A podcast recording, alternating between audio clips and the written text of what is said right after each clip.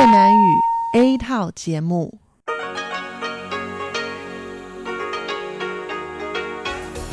Đây là Đài Phát thanh Quốc tế Đài Loan RTI.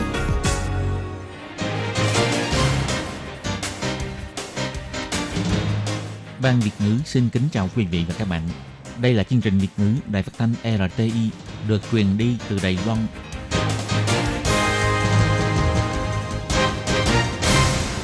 Khi Nhi xin chào các bạn. Các bạn thân mến, các bạn đang đón nghe chương trình của Ban Việt ngữ Đài Tiếng Nói RTI được truyền thanh từ Đài Loan. Hôm nay là thứ Tư, ngày 25 tháng 12 năm 2019, tức nhằm ngày 30 tháng 11 năm kỷ hợi âm lịch. Chương trình của ngày hôm nay bao gồm các phần nội dung chính như sau. Mở đầu là phần tin tức thời sự Đài Loan, tiếp đó là chuyên đề tiếng Hoa cho mỗi ngày, cẩm nang sức khỏe và cuối cùng là chuyên mục ống kính rộng. Mở đầu là phần tin tức thời sự Lài Loan với các tin chính như sau. Chính quyền Đài Trung phạt nhà máy nhiệt điện Đài Trung lần 3, rút bỏ giấy phép hoạt động của hai tổ máy. Huyện hành chính bày tỏ, Lưu Tú Yến rút bỏ giấy phép hoạt động nhà máy điện trước bầu cử, thật khiến người ta khó hiểu. Đồ hộp pate gan heo Việt Nam bị kiểm tra ra chứa virus dịch bệnh tả lợn châu Phi. Đài Loan lập tức cấm bán và hạn chế nhập khẩu. Bị chỉ trích luật chấm thâm nhập sẽ là giới nghiêm mới.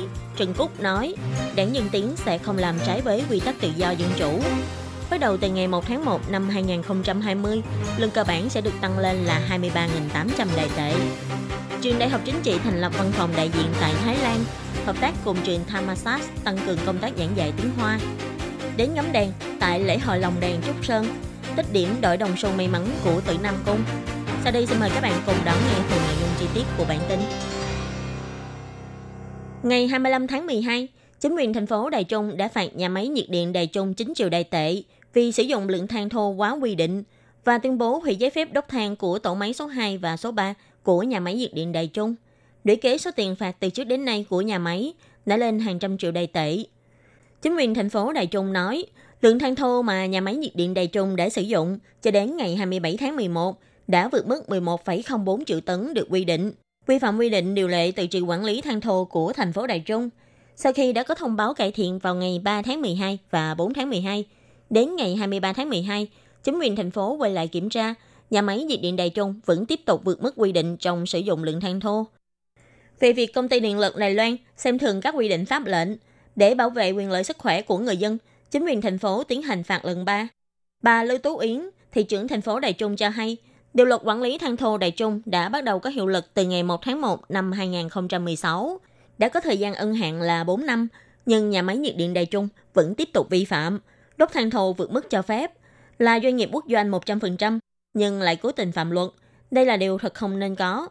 Để đảm bảo việc thực thi pháp luật, bảo vệ quyền lợi và sức khỏe của người dân, chính quyền Đại Trung không còn lựa chọn khác, phải thực hiện theo đúng quy định pháp luật, rút bỏ giấy phép hoạt động của hai tổ máy trong nhà máy nhiệt điện Đài Trung.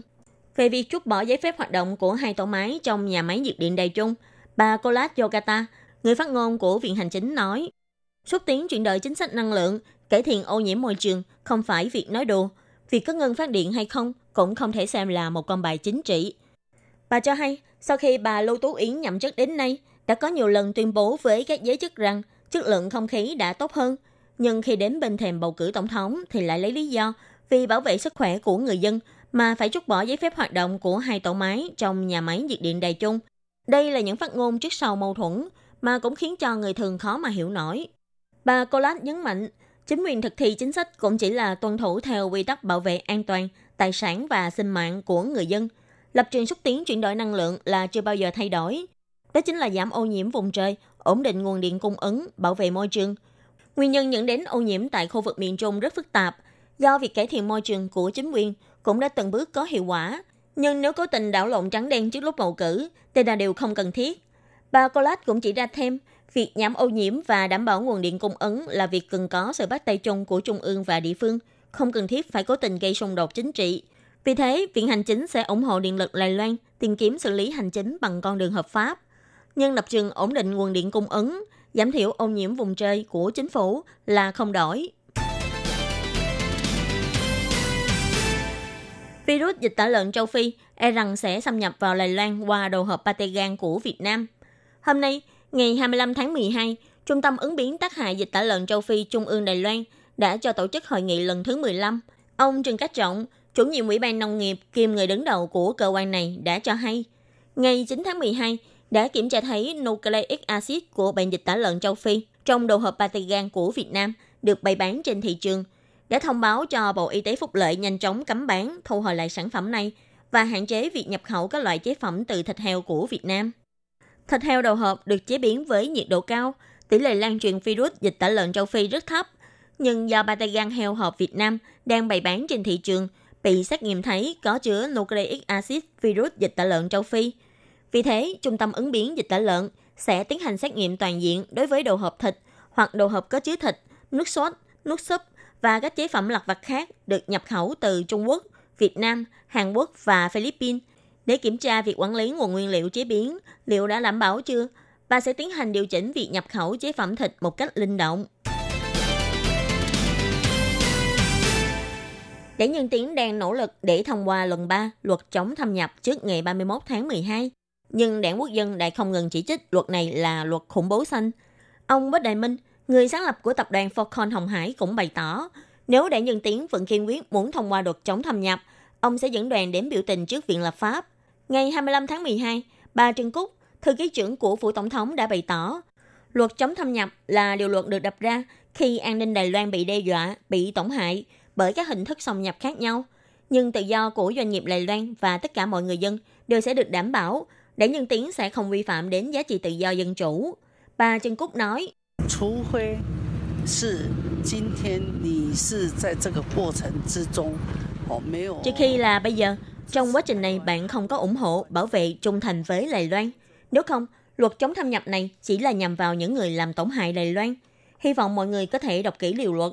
Giá trị cơ bản của đảng dân Tiến chính là tự do dân chủ. Chúng tôi sẽ không làm trái với giá trị của mình. Hôm nay, Phó Thủ tướng Trần Kỳ Mại khi trả lời phỏng vấn cho báo chí cũng nói, sự đe dọa thâm nhập của Trung Quốc với Đài Loan rất dày đặc. Luật chống thâm nhập có thể bù đắp vào các lỗ hổng này để đảm bảo an ninh toàn diện với Đài Loan. Ông Trần Kỳ Mại cho hay, đe dọa của Trung Quốc với Đài Loan ngoài lĩnh vực quân sự ra, cũng có sự thâm nhập dày đặc qua các mặt trong xã hội và hệ thống khác nhau, từ tôn giáo, đảng phái chính trị vân vân, đều đe dọa nghiêm trọng đến các tầng thứ trong xã hội và trị an. Luật chống thâm nhập có thể đảm bảo được sự ổn định của xã hội và an toàn quốc gia Đài Loan, bù đắp cho các lỗ hổng còn thiếu sót. Ông Trần Kỳ Mại nói, về mặt lập pháp thì tất cả các chính đảng trong quốc hội, chính phủ đều có thể nêu ý kiến khác nhau để thảo luận, nhưng an toàn quốc gia là nhận thức chung của toàn dân. Người dân cảm thấy bất an vì sự thâm nhập của Trung Quốc, nên lập pháp cũng là điều cần thiết. Còn ông Bách Đại Minh, người sáng lập của tập đoàn Falcon Hồng Hải, khi trả lời phỏng vấn vào tối ngày 24 tháng 12 cũng đã nói, về việc để nhân tiến dự định cuối tháng 12 thông qua luật chống thâm nhập, Ông nói cả đời ông chưa bao giờ dẫn ai đến viện lập pháp để biểu tình. Nếu đã nhận tiến kiên quyết thông qua đạo luật này, ông sẽ dẫn theo đoàn người đến tập trung trước cửa viện lập pháp. Năm xưa, phong trào sinh viên chống lại hiệp định thương mại dịch vụ như thế nào thì ông sẽ phản đối như thế. Có thể ông sẽ không có khả năng leo tường, nhưng ông sẽ ngủ lại ở đó. Ông nói, luật chống thâm nhập còn nghiêm trọng hơn hiệp định thương mại dịch vụ gấp 10 lần, 20 lần. Chưa có trao đổi qua làm sao có thể thông qua. Bắt đầu từ ngày 1 tháng 1 năm 2020, lương cơ bản hàng tháng sẽ tăng từ 23.100 đài tệ lên 23.800 đài tệ, tăng 700 đài tệ, tăng 3,03%. Còn lương tính theo giờ sẽ tăng từ 150 đài tệ lên 158 đài tệ trên một giờ, tăng 5,33%. Theo thống kê của Bộ Lao động, sau khi điều chỉnh mức lương hàng tháng, sẽ có khoảng 1,83 triệu người lao động được hưởng lợi, trong đó bao gồm 1,36 triệu người Đài Loan cùng 465.000 người lao động nước ngoài còn phần lương tính theo giờ sẽ có 483.000 người lao động được hưởng lợi. Để phối hợp với việc tăng mức lương cơ bản, các khoản trích nộp theo lương của bảo hiểm lao động và lương hưu cũng được điều chỉnh theo. Trong đó, bản kê trích nộp bảo hiểm lao động theo lương bậc 1, lương mua bảo hiểm cũng sẽ được điều chỉnh lên là 23.800 đại tệ. Dự kiến sẽ ảnh hưởng đến 2,96 triệu người. Bản kê phân cấp nộp lương hưu của người lao động cũng sẽ được điều chỉnh Tăng thêm khoản lương hay là thu nhập đóng phí hàng tháng bậc 20 là 23.800 đại tệ. Dự kiến sẽ có khoảng 1,22 triệu người lao động được hưởng lợi từ việc này. Từ ngày bắt đầu chính thức điều chỉnh lương cơ bản, nhân viên làm việc toàn thời gian, lương để nộp bảo hiểm hàng tháng, nộp phí cho quỹ lương hưu không được thấp hơn lương cơ bản. Cục Bảo hiểm lao động của Bộ Lao động sẽ chủ động nâng cao mức phí thu trong bản kê trích nộp các khoản bảo hiểm, lương hưu theo lương. hy vọng có thể đơn giản hóa các thủ tục hành chính, tiện lợi cho người dân, đồng thời có thể bảo vệ quyền lợi của người lao động. Gần đây, trường Đại học Chính trị Đài Loan đã thành lập văn phòng hải ngoại đầu tiên tại Bangkok, Thái Lan. Ông Quách Minh Chính, hiệu trưởng của trường Đại học Chính trị đã dẫn đoàn đến viếng thăm trường chị em tại Thái Lan. Trạm đầu tiên chính là trường Đại học Quốc gia Thammasat. Văn phòng đại diện của trường Đại học Chính trị được lập tại Hiệp hội Trung Hoa Bangkok, giao thông tiện lợi. Sau này, ngoài có thể cung cấp dịch vụ cho các bạn sinh viên Thái Lan muốn đến học tại trường Đại học Chính trị, đồng thời cũng có thể tăng cường việc phục vụ cho sinh viên đã và đang theo học tại trường, giao lưu cùng các trường đại học tại địa bàn. Ông Quách Minh Chính, hiệu trưởng trường đại học chính trị, sau khi tham gia nghi lễ thành lập văn phòng đại diện tại Thái Lan, đã dẫn theo đoàn giáo viên viên chức của trường đến thăm các trường chị em. Trạm đầu tiên chính là trường đại học quốc gia Thammasat. Hai bên cũng đã có được những nhận thức chung trong cuộc họp. Trong tương lai, hai trường cũng sẽ cùng gia tăng số lượng sinh viên trao đổi, để giảng viên hai trường có thể trao đổi giảng dạy nhiều hơn nữa, nhất là trong lĩnh vực dạy tiếng Hoa. Hy vọng có thể có được nhiều cơ hội hợp tác trên quản lý công nghệ sáng tạo và nghiên cứu về châu Á hơn nữa – thậm chí là có thể cùng hợp tác để tổ chức hội thảo quốc tế. Ông Quách Minh Chính cũng đã bày tỏ cùng phía trường Thammasat, trường đại học chính trị sắp tới sẽ mở học viện quốc tế sáng tạo, dự kiến sẽ tuyển 40 sinh viên quốc tế, lấy trọng điểm là nghiên cứu toàn cầu. Dự kiến là năm 1 và năm 2 sẽ không phân ngành. Đến năm thứ ba đại học sẽ để cho sinh viên được chọn từ ba ngành học là quản lý toàn cầu, nghiên cứu châu Á, quản lý sáng tạo và công nghệ toàn cầu để chọn chuyên ngành. Phía trường Đại học Chính trị Đài Loan bày tỏ, Trường Đại học Quốc gia Thammasat là học phủ đứng thứ hai trên toàn Thái Lan. Trường đã cho thành lập 260 cơ quan hợp tác tại 46 thành phố trên thế giới.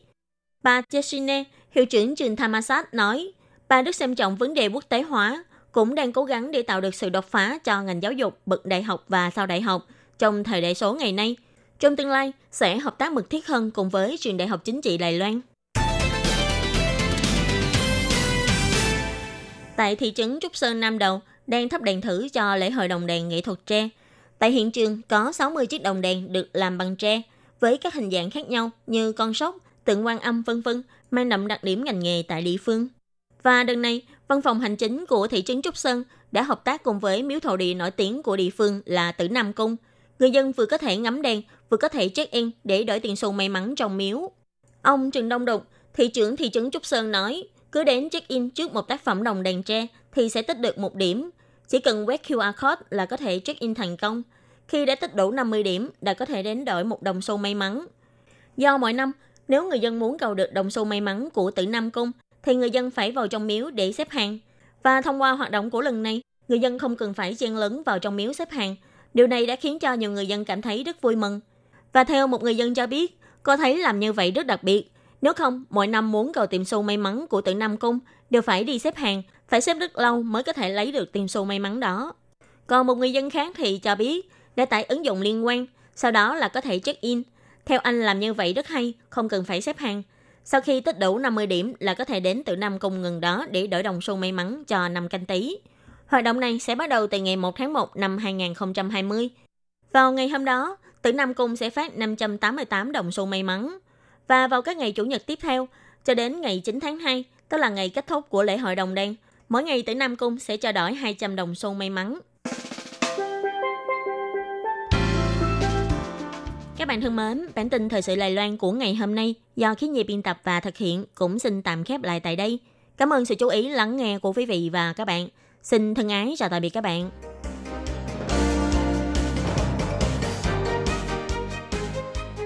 Xin chào quý vị và các bạn thính giả thân mến.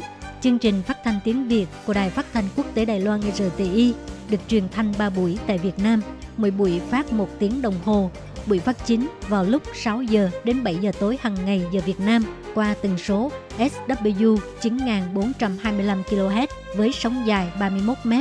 Bị phát lại lần thứ nhất vào hôm sau 9 giờ tới 10 giờ tối Việt Nam qua tần số SW 9625 kHz với sóng dài 31 m bị phát lại lần hai vào hôm sau 6 giờ đến 7 giờ sáng giờ Việt Nam qua tần số SW 11.655 kHz với sóng dài 25 m.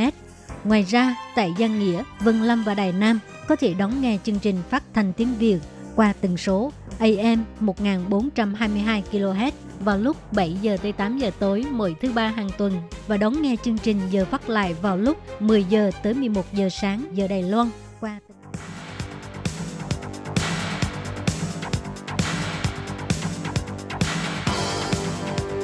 Đây là đài phát thanh quốc tế Đài Loan RTI, truyền thanh từ Đài Loan. Mời các bạn theo dõi bài chuyên đề hôm nay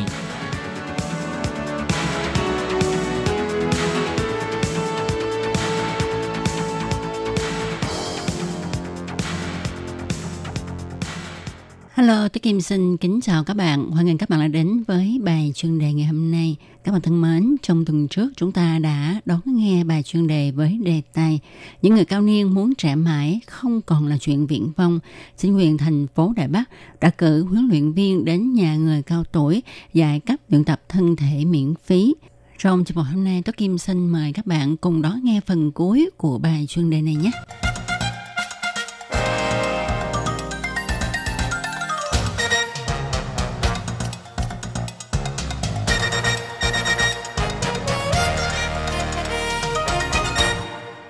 Bạn thân mến, thì như chúng ta được biết là hiện nay xã hội Đài Loan đã bước vào xã hội cao niên hóa và sức khỏe của người lớn tuổi là một vấn đề mà nhà nước quan tâm.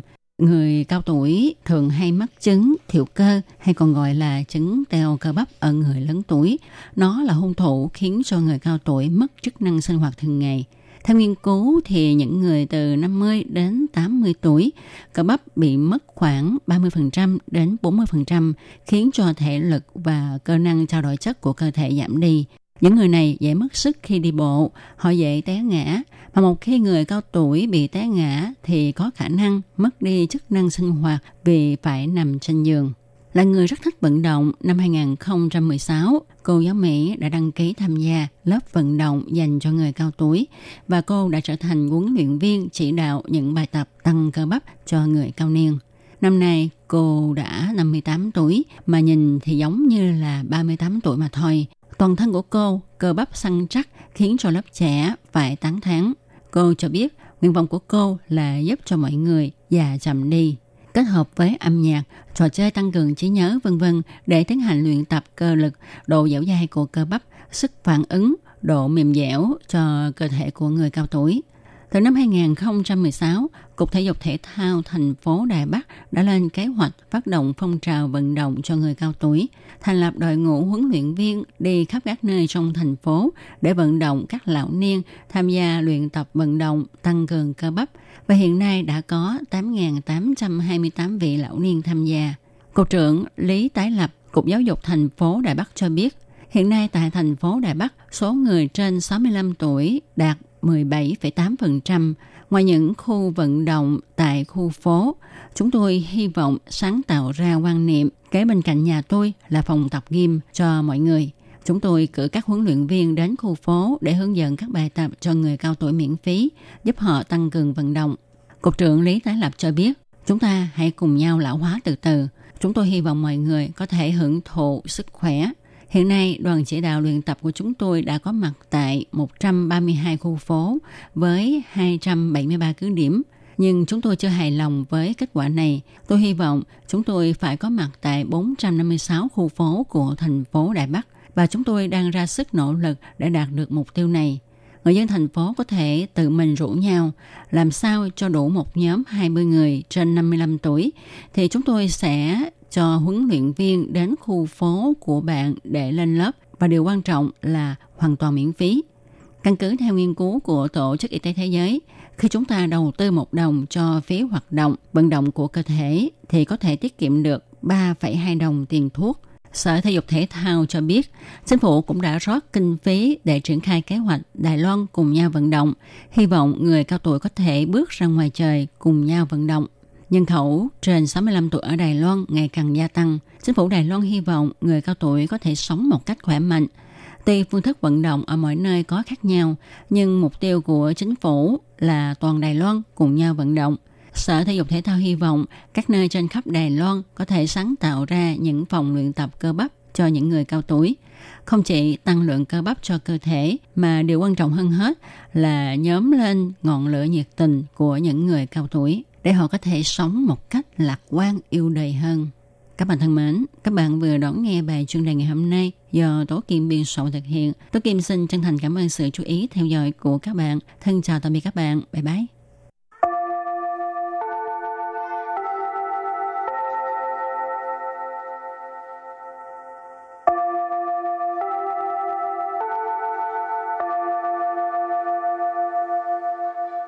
Xin mời quý vị và các bạn đến với chuyên mục Tiếng Hoa cho mỗi ngày do Lệ Phương và Thúy Anh cùng thực hiện.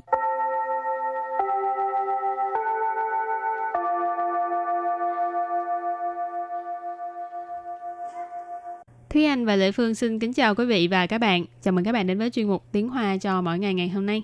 Bây giờ ở Việt Nam á, trường học có cho vay vốn học tập cho sinh viên không? Cũng có, thì mình phải đi hỏi ngân hàng, nhưng mà thường là vay cho sinh viên thôi. Học sinh có không? Cấp 3 á. Ừ, chắc là không có, tại vì thường là vay thì người vay phải là trên 18 tuổi hả?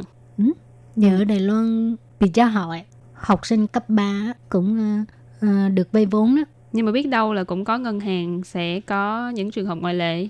Các bạn nếu mà có những thông tin chi tiết này ở Việt Nam á, có thể chia sẻ với tụi mình ha. Rồi Ừ. mình chia sẻ lại cho càng nhiều người biết. Tại vì Ừ. mình ở Đài Loan lâu quá, có nhiều chuyện không có biết. Ừ, không có cập nhật được. Hậu, hôm nay mình học hai câu có từ vay vốn học tập, chưa sự chưa sự tài khoản. Câu thứ nhất, mua nhà, mua xe hơi đều có thể vay vốn, còn đi học thì sao? Và câu thứ hai, dĩ nhiên là cũng được, cái này gọi là vay vốn học tập. Và sau đây chúng ta lắng nghe cô giáo đọc hai câu mẫu này bằng tiếng Hoa. 买房子、买汽车可以贷款，那读书呢？当然也可以，叫做就学贷款。 Thúy Anh xin giải thích câu mẫu số 1. Mài phán zi, mài chi chơ, có thể tài khoản. Nà, đú su nơ? Mài. Mài nghĩa là mua. Phán zi. Phán zi là nhà. Chi chơ. Chi chơ là xe hơi. Có thể. Có thể là có thể. Tài khoản Tài khoản là vay vốn. Nà Nà ở đây nghĩa là vậy thì. Tú su Tú su là học tập, đi học. Nơ Nơ là ngữ khí từ đặt ở cuối câu. Ở đây là câu hỏi. Và sau đây chúng ta hãy cùng lắng nghe cô giáo đọc lại câu mẫu này bằng tiếng Hoa. Mài phẳng zi, mài chi chơ, có tài khoản. 那读书呢？买房子、买汽车可以贷款，那读书呢？ Câu này có nghĩa là mua nhà, mua xe hơi đều có thể vay vốn, còn đi học thì sao? Và câu thứ hai, dĩ nhiên là cũng được, cái này gọi là vay vốn học tập. 当然也可以，叫做就学贷款。 sau đây Lệ Phương xin giải thích các từ vựng trong câu 2. Tăng rạn Tăng rạn Cái này mình học uh, rất nhiều lần ha. Có nghĩa là tất nhiên, dĩ nhiên. Dễ khở ý Dễ khở ý là cũng được, khở ý là được ha. Chào dụ Chào dụ tức là gọi là Chiều 贷款。 chiêu xuế tài khoản. Tài khoản là vay vốn. Chiêu xuế tài khoản tức là vay vốn học tập. Và sau đây chúng ta lắng nghe cô giáo đọc câu mẫu này bằng tiếng Hoa. 当然也可以，叫做就学贷款。当然也可以叫做就学贷款。 Câu vừa rồi là dĩ nhiên là cũng được, gọi là vay vốn học tập. Và sau đây chúng ta hãy cùng đến với phần từ vựng mở rộng.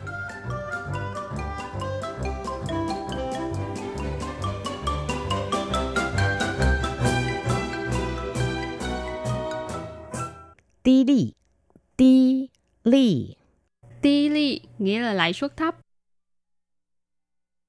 Miễn lì xí, miễn lì xí Miễn ly sĩ có nghĩa là miễn lãi suất ha. Ly sĩ là lãi suất, miễn là miễn.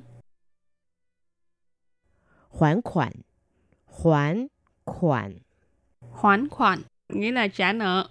Hảo, bây giờ đặt câu cho các từ vựng mở rộng. Từ thứ nhất, tỷ lệ tức là lãi suất thấp.申请新年购物低利贷款应具备什么条件？ 申请新年购物低利贷款应具备什么条件？ Câu này có nghĩa là trong chương trình mua nhà, trong chương trình thanh niên mua nhà, giới trẻ mua nhà, chỉ cần phải có điều kiện gì. Sinh xịn tức là sinh. Chín niên có nghĩa là thanh niên. Câu U là mua nhà. Chín niên câu U đây là một cái phương án ha, tức là uh, dành cho thanh niên mua nhà. Tí lý là lãi suất thấp. Tài khoản là vay vốn. In là in cai, họ nên. Truy bày tức là hồi đủ. Theo trên là điều kiện ha. Sở mà theo trên là điều kiện gì?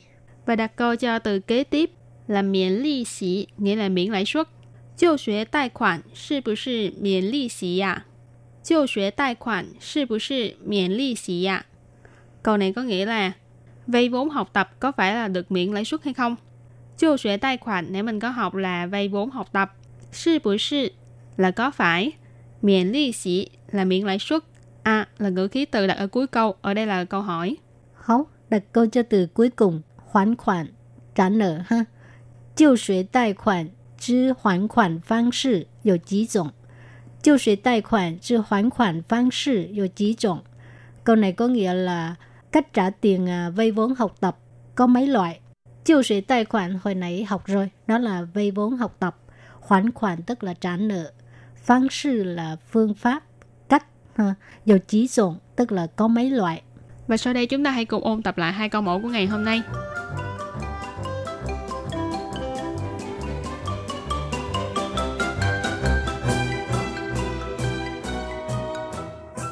Mải 房子、买汽车可以贷款，那读书呢？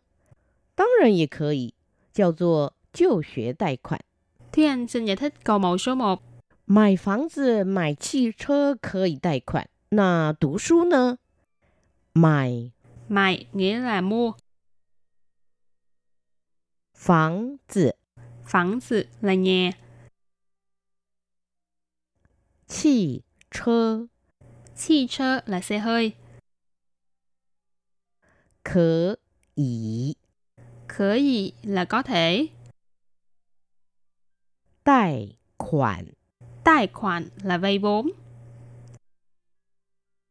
Nà. Nà ở đây nghĩa là vậy thì. Tú su. Tú su là học tập, đi học. Nơ. Nơ là ngữ khí từ đặt ở cuối câu. Ở đây là câu hỏi. Và sau đây chúng ta hãy cùng lắng nghe cô giáo đọc lại câu mẫu này bằng tiếng Hoa. Mài phẳng zi, mài chi chơ, có tài khoản. Nà, tú su nơ? 买房子、买汽车可以贷款，那读书呢？ Câu này có nghĩa là mua nhà, mua xe hơi đều có thể vay vốn, còn đi học thì sao? Và câu thứ hai, dĩ nhiên là cũng được. Cái này gọi là vay vốn học tập. 当然也可以，叫做就学贷款。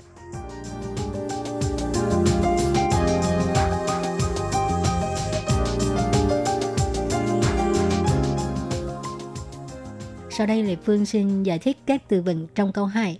Tăng rạn Tăng rạn Cái này mình học uh, rất nhiều lần ha. Có nghĩa là tất nhiên, dĩ nhiên. Dễ khở ý Dễ khở ý là cũng được, khở ý là được ha. Chào dụ Chào dụ tức là gọi là. Chào 贷款。 chiêu xuế tài khoản. Tài khoản là vay vốn. Chiêu xuế tài khoản tức là vay vốn học tập. Và sau đây chúng ta lắng nghe cô giáo đọc câu mẫu này bằng tiếng Hoa. 当然也可以，叫做就学贷款。当然也可以叫做就学贷款。 Câu vừa rồi là dĩ nhiên là cũng được, gọi là vay vốn học tập. Hấu, các bạn thân mến, bài học hôm nay đến đây xin tạm chấm dứt. Cảm ơn các bạn đã đón nghe. Bye bye. Bye bye!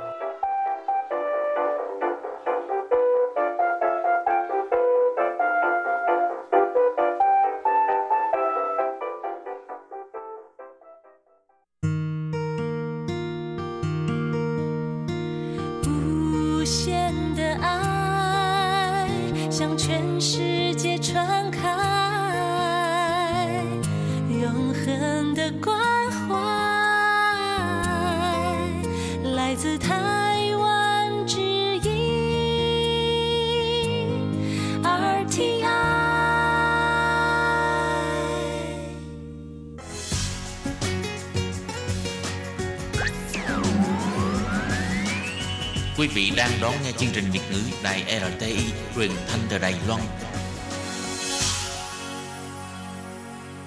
Mời các bạn theo dõi tiết mục Cẩm nang sức khỏe do Tố Kim thực hiện. Tiết mục Cẩm nang sức khỏe sẽ cung cấp những thông tin về sức khỏe cho các bạn tham khảo, chăm sóc tốt sức khỏe mình. Hello, tôi Kim xin kính chào các bạn. Hoan nghênh các bạn đã đến với chương mục cẩm nang sức khỏe ngày hôm nay. Các bạn thân mến, trong chương mục cẩm nang sức khỏe hôm nay, tôi Kim sẽ giới thiệu với các bạn đề tài các loại trái cây có tác dụng cải thiện táo bón, phòng ngừa ung thư đại tràng. Và sau đây tôi Kim xin mời các bạn cùng đón nghe nội dung chi tiết của chương mục cẩm nang sức khỏe ngày hôm nay nhé.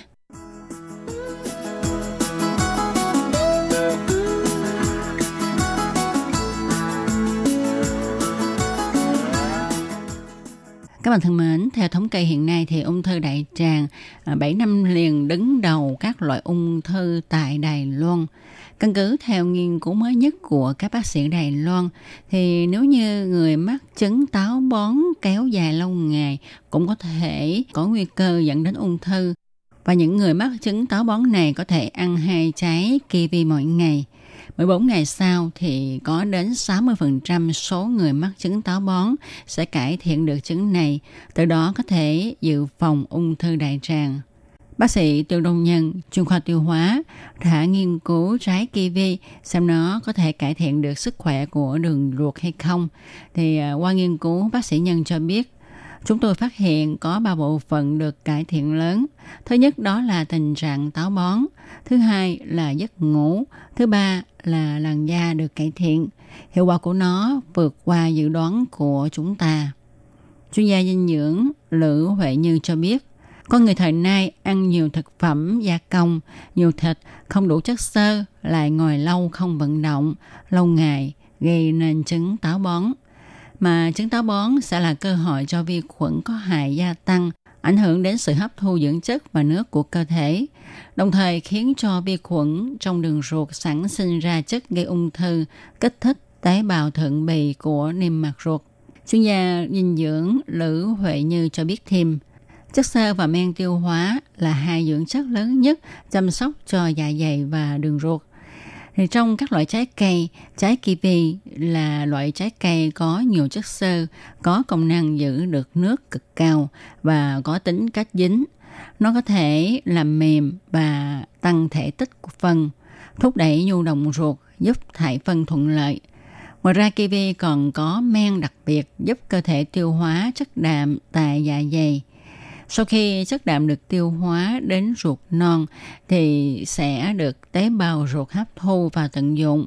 Do đó, chỉ cần ta ăn một chút kiwi thì có thể giúp cơ thể hấp thu tối đa dưỡng chất do thực phẩm cung cấp. Tóm lại, trái kiwi giàu vitamin K, vitamin C, vitamin E, kali, folate. Không chỉ vậy, kiwi còn chứa arginine và pectin. Trong đó, arginine là một enzyme có khả năng cải thiện lưu lượng các chất đi qua đường tiêu hóa. Còn chất pectin thì có tác dụng làm mềm phân để phân dễ thoát ra ngoài hơn. Không chỉ vậy, trái kiwi còn tạo môi trường cho các lợi khuẩn đường ruột phát triển nữa. Mỗi ngày, nếu mà chúng ta có thể ăn từ 1 đến 2 quả kiwi và có thể ăn liên tục mà không lo lắng việc bị tiêu chảy.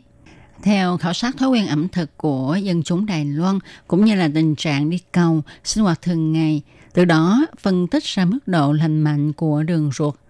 Kết quả khiến cho người ta không thể tin nổi vì cứ mỗi 25 người thì chỉ có một người được đánh giá là đường ruột khỏe mạnh mà thôi. Trong đó có đến 70% dân chúng mà độ tuổi của đường ruột lớn hơn độ tuổi thật của họ đến 10 tuổi. 20% dân chúng mà độ tuổi của đường ruột lớn hơn độ tuổi thật của họ đến 20 tuổi. 60% dân chúng mà độ tuổi của đường ruột lớn hơn độ tuổi thật của họ đến 30 tuổi. Điều này cho thấy đường ruột bị lão hóa bình quân 11,3 tuổi. Bác sĩ Tiêu Đông Nhân cho biết, trên nguyên tắc, người có đường ruột lão hóa thì họ đều mắc chứng táo bón và tiếp theo sẽ có nguy cơ mắc ung thư đại tràng, cho nên mọi người cần lưu ý. Bác sĩ Tiêu Đông Nhân cho biết thêm, người đến khám bệnh do táo bón khá phổ biến, nhưng bác sĩ không cho bệnh nhân dùng thuốc ngay mà yêu cầu họ cải thiện thói quen sinh hoạt. Ông cũng nhắc đến người tham gia nghiên cứu này ăn hai trái kiwi mỗi ngày. Sau 14 ngày thì độ tuổi đường ruột của họ trẻ hơn 8 tuổi. Do đó, ông kêu gọi nếu gặp vấn đề táo bón, chúng ta có thể dùng trái kiwi để cải thiện tình trạng này. Và khi có dấu hiệu mắc đi cầu thì chúng ta phải đi ngay.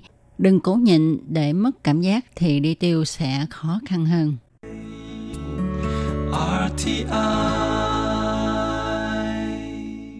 Các bạn thân mến, vừa rồi chúng ta đã cùng nhau tìm hiểu về trái kiwi, nó có tác dụng như thế nào đối với chứng táo bón rồi. Vậy thì những ai mắc chứng táo bón à, nên ăn nhiều trái kiwi nha. Một ngày hai trái có thể ăn liên tục mà không sợ ảnh hưởng đến sức khỏe.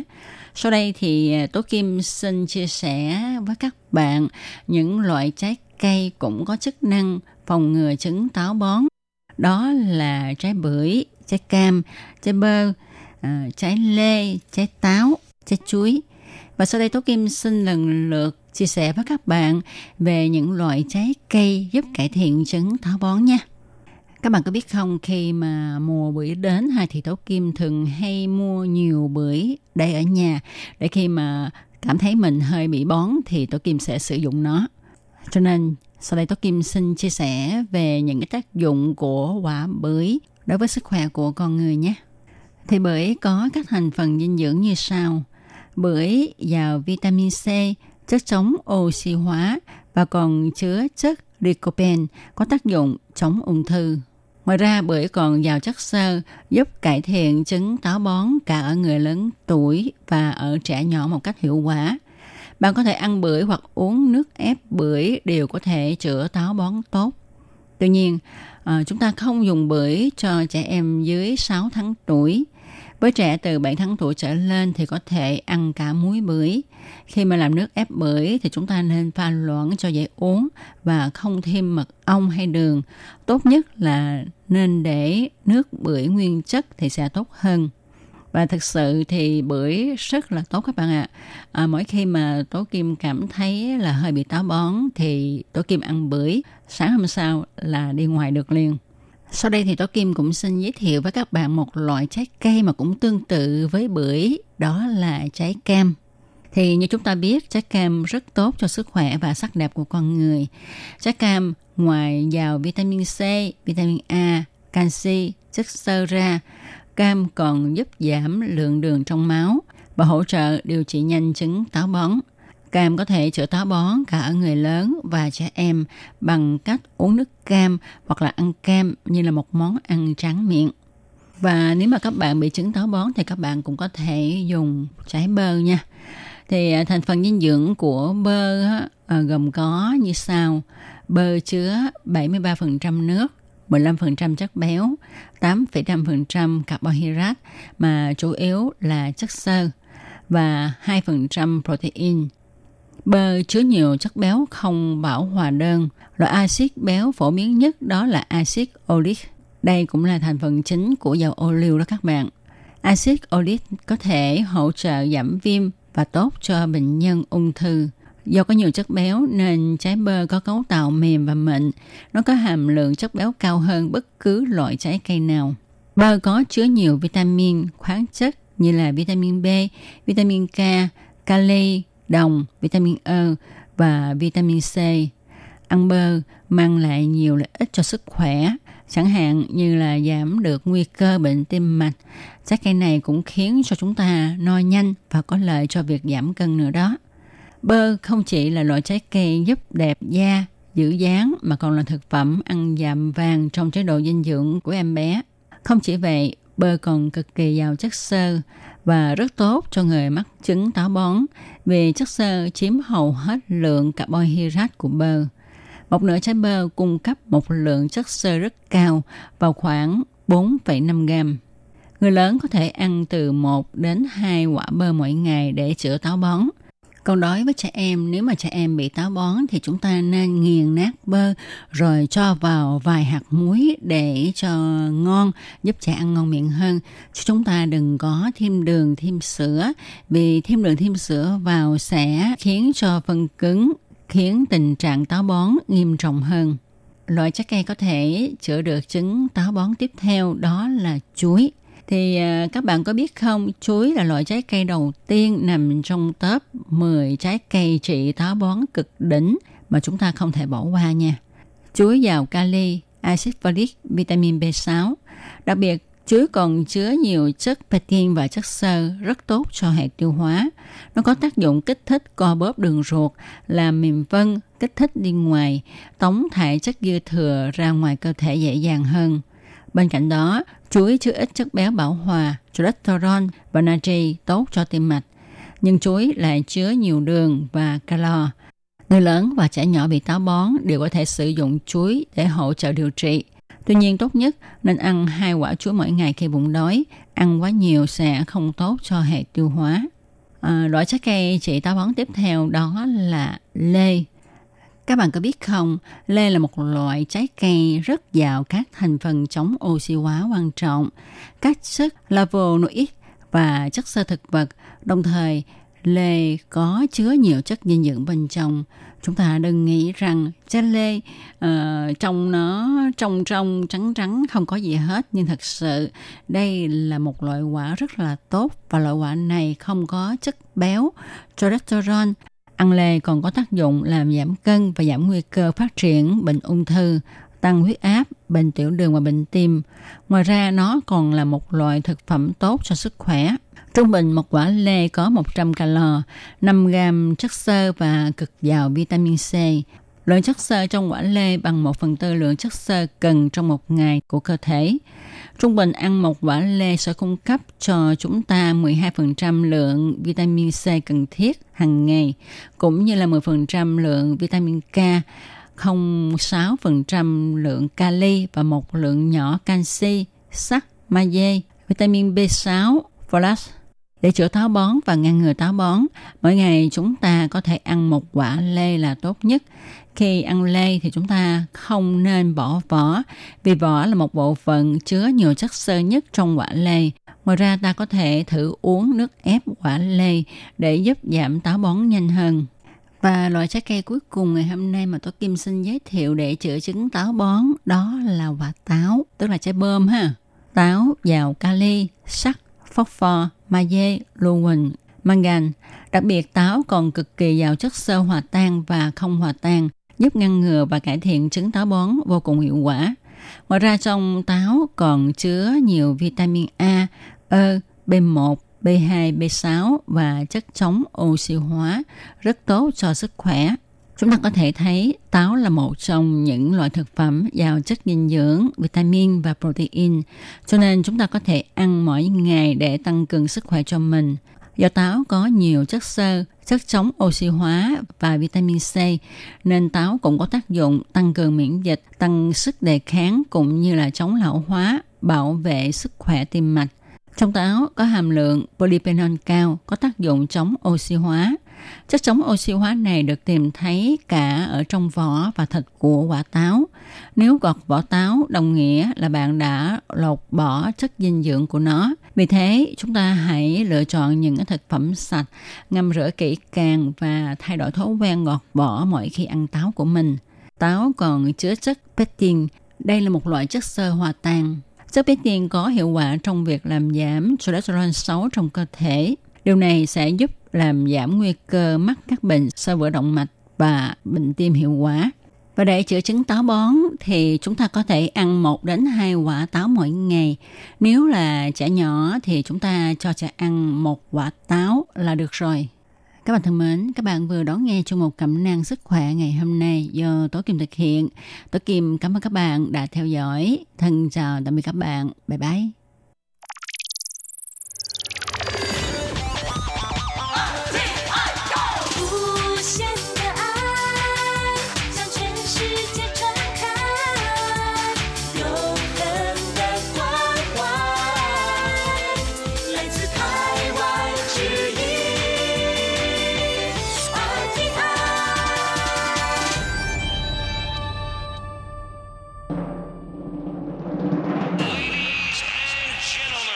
Quý vị đang đón nghe chương trình Việt ngữ Đài RTI truyền thanh từ Đài Loan.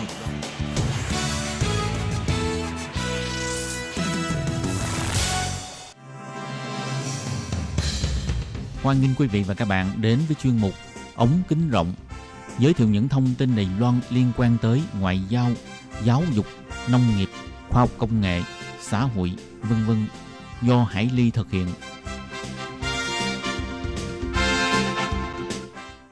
Các bạn thân mến, Hải Ly xin chào các bạn. Hoan nghênh các bạn lại đến với chuyên mục ống kính rộng vào thứ tư hàng tuần. Thưa các bạn, cuộc tổng tuyển cử của Trung Hoa Dân Quốc năm 2020, ơ lính, ơ lính nén, tà xuyến chỉ và cuộc bầu cử Ủy viên lập pháp khóa 10 sẽ diễn ra vào ngày 11 tháng 1 năm 2020 sắp tới. Thì ờ, trong chuyên mục hôm nay, Hải Ly xin được điểm qua một số thông tin xoay quanh cuộc bầu cử hai trong một này nhé. Vậy ờ, sau đây, Hải Ly xin mời các bạn cùng theo dõi một số nội dung chi tiết về đề tài này.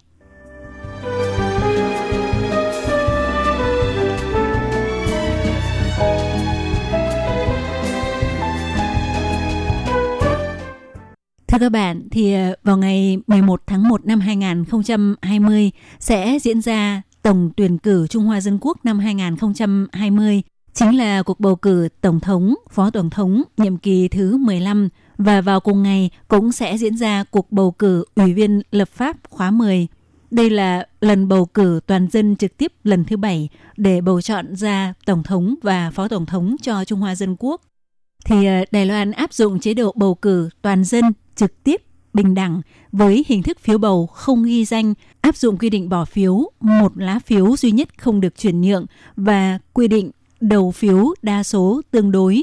Và tới ngày 20 tháng 5 của năm bầu cử, thì ứng cử viên đắc cử tổng thống và phó tổng thống sẽ tuyên bố nhậm chức.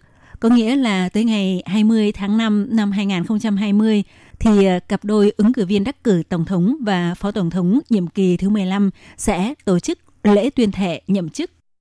Thưa các bạn, thì ờ, như Hải Ly vừa giới thiệu với các bạn, vào ngày 11 tháng 1 tới sẽ đồng thời diễn ra cuộc bầu cử Tổng thống và Phó Tổng thống, cũng như cuộc bầu cử Ủy viên lập pháp khóa 10. Và đây là lần thứ ba bầu cử Tổng thống được diễn ra cùng ngày với bầu cử Ủy viên lập pháp tại Đài Loan. Trong cuộc bầu cử Ủy viên lập pháp lần này, tổng số ghế Ủy viên lập pháp sẽ được bầu chọn là 113 ghế, trong đó có 73 ghế sẽ được ra ứng cử tại một khu vực bầu cử duy nhất. 6 ghế Ủy viên lập pháp dân tộc nguyên trú được ra ứng cử tại nhiều khu vực bầu cử.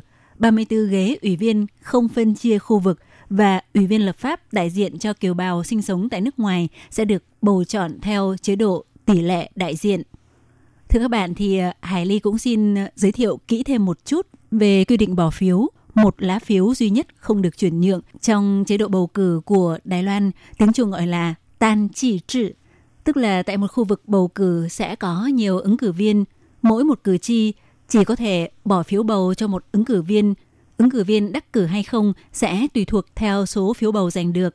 Và bất kể là ứng cử viên thắng cử giành được bao nhiêu phiếu bầu thì đều không được nhượng lại số phiếu bầu dư ra của mình cho ứng cử viên khác và theo thông tin do Ủy ban bầu cử Trung ương của Đài Loan cung cấp, số lượng ứng cử viên ra tranh cử Ủy viên lập pháp khóa 10 theo phân khu phân truy lì ủy của khóa này là tương đương với những khóa trước. Còn số lượng ứng cử viên tranh cử Ủy viên lập pháp của hai nhóm là nhóm không phân khu vực, pu phân truy lì ủy và ứng cử viên do các chính đảng đề cử thì khá đông, lập kỷ lục cao nhất từ trước tới giờ.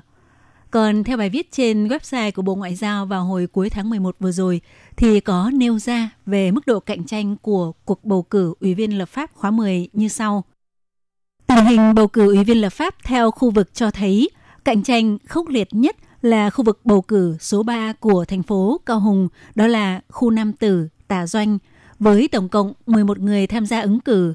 Còn các khu Kim Môn, khu vực bầu cử số 6 của Cao Hùng là khu Tam Dân và khu vực bầu cử số 6 của thành phố Đài Bắc, tức khu Đại An, đều có 10 người đăng ký ứng cử. Tình hình cạnh tranh cũng vô cùng gay gắt. Còn à, xét theo góc độ địa phương thì à, thành phố Đài Bắc và thành phố Tân Bắc có số người ứng cử đông nhất. Thành phố Đài Bắc bầu 8 ghế trong số 56 ứng cử viên Thành phố Tân Bắc bầu 12 ghế trong 72 ứng cử viên. Thành phố Đài Trung có 43 ứng cử viên cạnh tranh để giành 8 ghế. Đài Nam với 31 ứng cử viên cạnh tranh để giành 6 ghế, trong khi 51 ứng cử viên của Cao Hùng cạnh tranh để giành lấy 8 ghế. Về phần bầu cử Ủy viên lập pháp người dân tộc Nguyên Trú, ba ghế Ủy viên lập pháp dân tộc Nguyên Trú vùng Đồng Bằng sẽ được bầu ra từ trong số 10 ứng cử viên đã đăng ký, trong khi ba ghế Ủy viên lập pháp dân tộc Nguyên Trú miền núi có 11 người đăng ký ứng cử. Và thưa các bạn, thì trọng tâm chính của cuộc bầu cử vào tháng 1 sắp tới chính là bầu cử Tổng thống Trung Hoa Dân Quốc nhiệm kỳ thứ 15.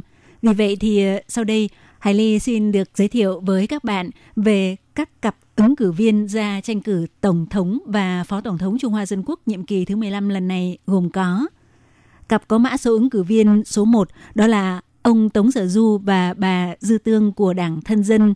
Cặp có mã số ứng cử viên số 2 đó là ông Hàn Quốc Du và ông Trương Thiện Chính của Đảng Quốc dân. Và cặp có mã số ứng cử viên số 3 đó là bà Thái Anh Văn và ông Lại Thanh Đức của Đảng Dân Tiến. Thì mặc dù tiến hành vào cùng ngày, nhưng về mặt chế độ, bầu cử tổng thống, phó tổng thống với bầu cử ủy viên lập pháp là có nhiều điểm khác nhau. Cụ thể là bầu tổng thống áp dụng chế độ bầu cử trực tiếp, cử tri phải là công dân Đài Loan và phải có hộ khẩu tại Đài Loan. Đài Loan cũng không thực hiện việc mở các điểm bỏ phiếu tại nước ngoài hay mở điểm bỏ phiếu liên tỉnh thành để phục vụ cử tri đi bỏ phiếu. Vào ngày bầu cử ngày 11 tháng 1, mỗi một cử tri ít nhất sẽ có 3 lá phiếu. Lá phiếu thứ nhất để bầu tổng thống, phó tổng thống. Lá phiếu thứ hai để bầu ủy viên lập pháp theo khu vực và lá phiếu thứ ba là lá phiếu để bầu cho chính đảng, cũng tức là cho ứng cử viên lập pháp không phân chia khu vực. Trong đó, ủy viên lập pháp theo khu vực sẽ do ứng cử viên có số phiếu bầu cao nhất trúng tuyển, còn ủy viên lập pháp không phân chia khu vực thì sẽ tùy thuộc vào kết quả bỏ phiếu của chính đảng. Chính đảng nào đạt được số phiếu bầu 5% trở lên thì sẽ căn cứ theo tỷ lệ phiếu bầu giành được để tính và phân bổ số lượng ghế ủy viên lập pháp không phân chia khu vực tương ứng và sẽ do các chính đảng thắng cử phân phối cho đảng viên của đảng mình thông qua chế độ tiến cử nội bộ. Năm nay thì ờ, tổng cộng có 19 chính đảng tham dự cuộc bầu cử. Ngoài ra, những chính đảng có số tỷ lệ phiếu bầu đạt 5% trở lên sẽ có tư cách được đề cử ứng viên tranh cử tổng thống cho kỳ bầu cử lần tiếp theo. Còn chính đảng không đạt đến ngưỡng này thì nếu muốn đưa người của đảng mình ra tranh cử tổng thống vào khóa bầu cử tiếp theo thì phải thông qua phương thức trưng cầu chữ ký để đề cử ứng cử viên tổng thống. Thưa các bạn, thì ờ, để các bạn có thể nắm rõ hơn, Hải Ly xin được giới thiệu sơ lược với các bạn về quá trình bỏ phiếu trong cuộc bầu cử sắp tới để những ai lần đầu đi bỏ phiếu sẽ không bị bỡ ngỡ. Thì ờ, trước tiên chắc chắn là bạn sẽ phải ờ, mang theo những giấy tờ cần thiết tới điểm bỏ phiếu tại khu vực bạn có đăng ký hộ khẩu để bỏ phiếu. Khi bỏ phiếu thì các bạn hãy nhớ là có 3 thứ. Thứ nhất là giấy chứng minh nhân dân Đài Loan, thứ hai là con dấu họ tên của bạn và thứ ba là giấy thông báo bỏ phiếu do Ủy ban bầu cử Đài Loan gửi cho bạn. Thì khi mà bạn tới điểm bỏ phiếu sẽ có loại công cụ chuyên dụng do Ủy ban bầu cử cung cấp để đánh dấu khoanh chọn ứng cử viên mà bạn muốn bầu cho người đó. Và chúng ta nhớ là khi đã chọn rồi thì không thể sửa đổi, tẩy xóa. Vì vậy chúng ta cần phải cân nhắc thật kỹ bầu ai rồi mới đóng dấu khoanh chọn.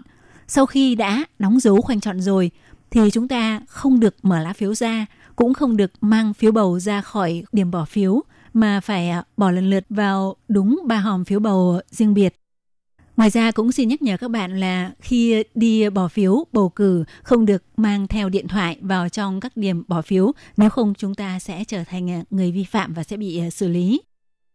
Các bạn thân mến, thì ờ, thực ra di dân mới chỉ cần tròn 20 tuổi, đã nhập quốc tịch Đài Loan, được cấp giấy chứng minh nhân dân và đã có hộ khẩu Đài Loan thì chúng ta đã có đủ điều kiện để đi bỏ phiếu cho mọi cuộc bầu cử phổ thông ở Đài Loan, trong đó có bầu cử tổng thống và bầu cử ủy viên lập pháp. Tuy nhiên thì ờ, di dân mới người gốc Việt có thể ờ, do một phần chưa nắm rõ được các quy định liên quan về bầu cử hay có một số vấn đề như là ngôn ngữ không thành thạo hoặc à, có một phần trong chúng ta sẽ cảm thấy thực ra có đi bỏ phiếu hay không cũng không ảnh hưởng gì mấy tới cuộc sống của chúng ta. Tuy nhiên như chúng ta đã thấy, bỏ phiếu toàn dân là một trong những điều đáng quý của sự tự do dân chủ, tạo cơ hội cho tất cả mọi người được nói lên tiếng nói và mong muốn của mình. Ví dụ như người Hồng Kông trong thời gian gần đây đã không sợ bị đàn áp, thậm chí hy sinh cả tính mạng chỉ vì để đấu tranh giành được sự dân chủ, để có thể tự do nói lên tiếng nói của họ. Và bầu cử cũng chính là một trong những thể hiện có thể tự do nói lên ý kiến của mình đối với xã hội đối với những người nắm giữ những chính sách có thể sẽ có ảnh hưởng tác động đến quyền lợi và cuộc sống của chúng ta như ủy viên lập pháp lãnh đạo các địa phương như thị trưởng, huyện trưởng và lãnh đạo của quốc gia, ví dụ như là tổng thống, phó tổng thống.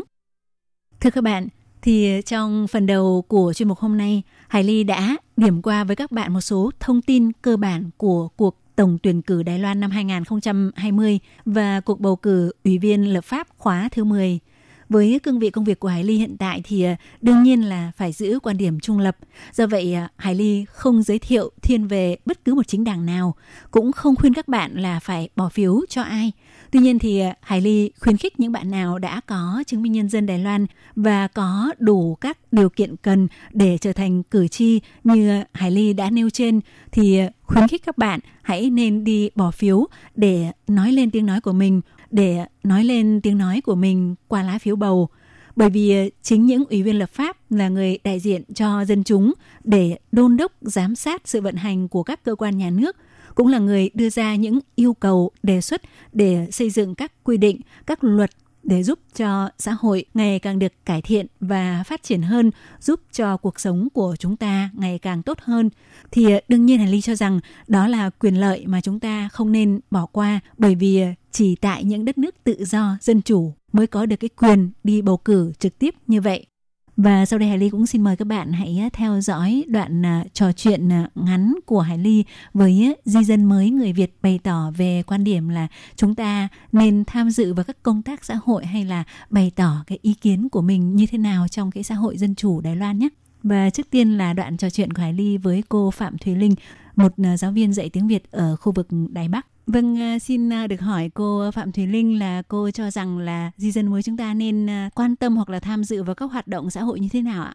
Cái sự dân chủ của Đài Loan họ rất là tôn trọng cái sự tham gia cái như là cái công việc chung của xã hội ừ. nên là cái người dân như chị em mình tuy là uh, tuy là là là mình không thành thạo luật pháp nhưng mà mình cứ phải nghe nhiều rồi mình sẽ hiểu bởi vì bây giờ có rất là nhiều thông tin rồi những thời sự như là đài đài của các chị ATA cũng thường xuyên là đưa các cái thông tin về xã hội lên bằng tiếng Việt đúng không? Nên là kể cả tiếng tiếng Trung họ không thạo thì họ xem bằng tin tức bằng tiếng Việt, tức là mình phải theo dõi mình phải biết. Sau đó khi mình biết sau một cái đến một cái trình độ nào đó thì bắt đầu mình muốn tham gia, muốn tham gia tham gia thì mình có thể đưa ra ý kiến của mình không cứ là phải sai hay đúng cả bởi vì ở đây là một xã hội dân chủ mình được tự do nêu ra ý kiến và tiếp theo là phần chia sẻ của bạn Trần Thị Dung trước đây à, học khoa kế toán tại trường Đại học Chính trị Đài Loan và hiện nay cũng à, lập gia đình trở thành à, di dân mới.